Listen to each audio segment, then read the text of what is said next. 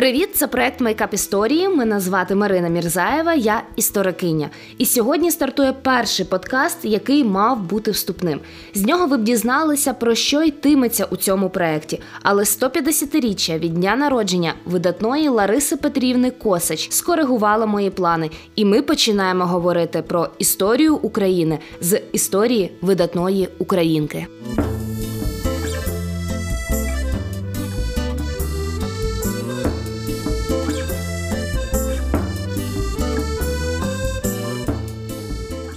Лариса Косич була нащадком козацької шляхти, тої, що уособлювала українську лицарську епоху, і мала перейти у малоросійське дворянство, аби вже у середині 19 століття стати авторами нової модерної України.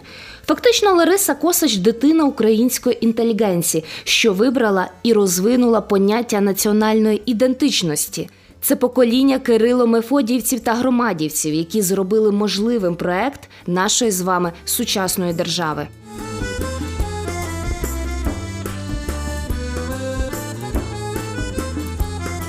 Мені подобається постать Лариси Петрівни тим, що вона розвинула своєю присутністю в історії та літературі дві концепції у якійсь мірі пророчі. Одна з них пов'язана із застереженням світу а українців здебільшого, у тому, що зараз іменується інформаційна війна або ж підміна понять, коли масова свідомість втрачає здоровий глузд. Про це Лариса Косач пише у своїй драмі Касандра, де її героїня, жриця богині, пророчиця Касандра, бачить трагедію Трої, але врятувати її не може, бо свідомість людей затьмарена принадами прекрасної Гелени. Касандра звертається до свого брата двійника теж пророка і віщуна з тривожною насторогою про те, що люди не хочуть чути правди. Суспільна свідомість затьмарена. Люди починають колаборувати із злом не тільки через вигоду, а через власну сліпоту і неможливість мислити притомно. Але брат Касандри лише розводить руками, мовлячи, що де правда була тут, де брехня, тоненька смужка брехню від правди ділить у минулім, але в прийдешньому нема вже й смужки. І фактично ми бачимо тут приклад того, як пророки, еліти йдуть на домовленість із злом, аби відчути власну значимість і владу. Це дуже тонка межа, ота тоненька смужечка, про яку пише Лариса Косач, про яку у своїх лекторіях та книзі Нотердам де Україн наголошує інтелектуалка Оксана Забушко. І саме оце і є сьогодні відповіддю на питання, що змушує людину, крім матеріальних благ, продукувати та поширювати брехню. Отже, Лариса Косач у своїй Касандрі драмі, написаній у 1908 році, зауважила те, що розвинуть згодом Хосе Ортега і Гасет у кінці 20-х років ХХ століття Оруел та інші європейські інтелектуали.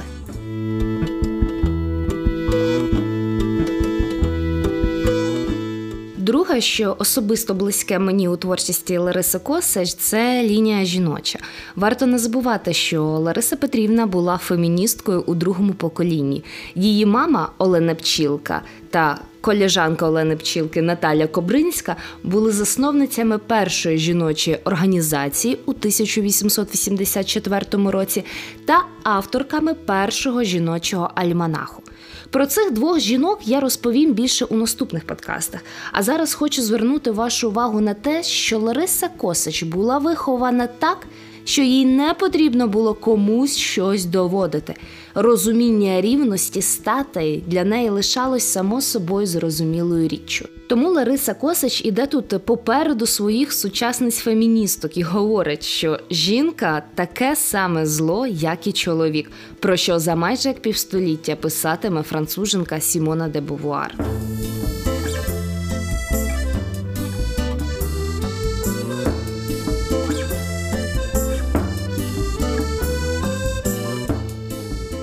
Дуже яскравим твором на цю тему є драма Камінно господар 1912 року, де вперше в історії європейської літератури Дон Жуана перемагає жінка Донна Анна. Знову таки про це більше писали і говорили літературознавиці Віра Агеєва та Оксана Забушко, до напрацювання яких я вам раджу звернутися перед тим, як захочете перечитати лесеного камінного господаря, і, можливо, навіть порівняти із спробою екранізації драми в СРСР, де радянська цензура абсолютно вирізала ідею владної безжальної жінки.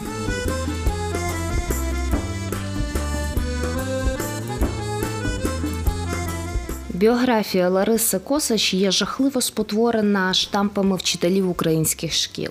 Для більшості Лариса Петрівна це дівчинка в народному строї, важкохвора, має нещасливе кохання і рано помирає, лишаючи в літературі лісову пісню. Але як не як ця жінка прожила 42 роки, написала 21 драму, у якій відтворила усю історію людства у контексті європейської традиції від раннього християнства до середньовіччя.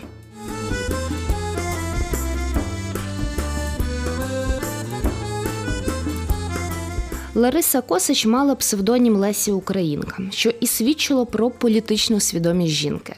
Вона була небогою Михайла Драгоманова, першого політичного емігранта, якого згідно з Емським указом 1876 року було вислано за межі Російської імперії як особливо небезпечного агітатора Украї. На заході Драгоманов підписувався як українець, що демонструвало вибір інтелектуала і його позицію. Саме цей псевдонім перебрала собі і юна Лариса Косич, яка так само воліла демонструвати свою національну визначеність.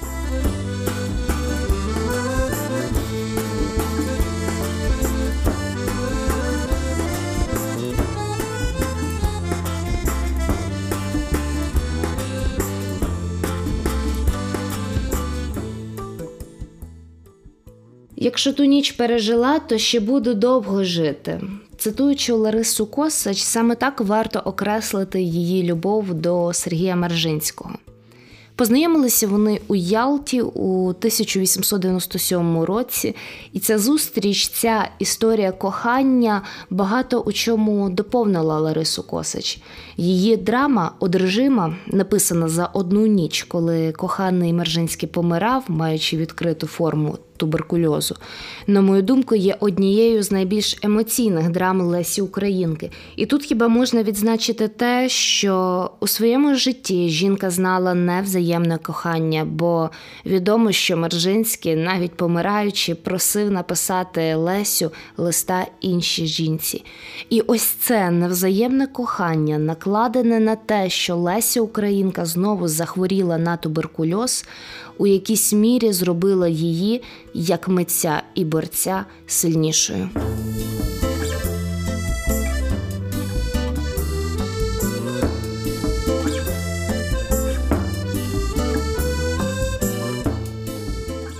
Лариса Косач матиме щасливий шлюб із на 9 років молодшим за себе Клементієм Квіткою. Познайомляться вони тоді, коли жінка, важко переживаючи смерть Мержинського та нову хворобу туберкульоз легенів, поїде до своєї подруги Ольги Кобилянської на Буковину. Там Клементій Квітко сподобається Ларисі Косач своїм захопленням фольклором, і у 1907 році пара візьме шлюб. Отже, Леся Українка знала кохання і знала його різним. І саме Клементій Квітка разом із Оленою Пчілкою зробили надзвичайно багато для збереження пам'яті про геніальну дружину та доньку.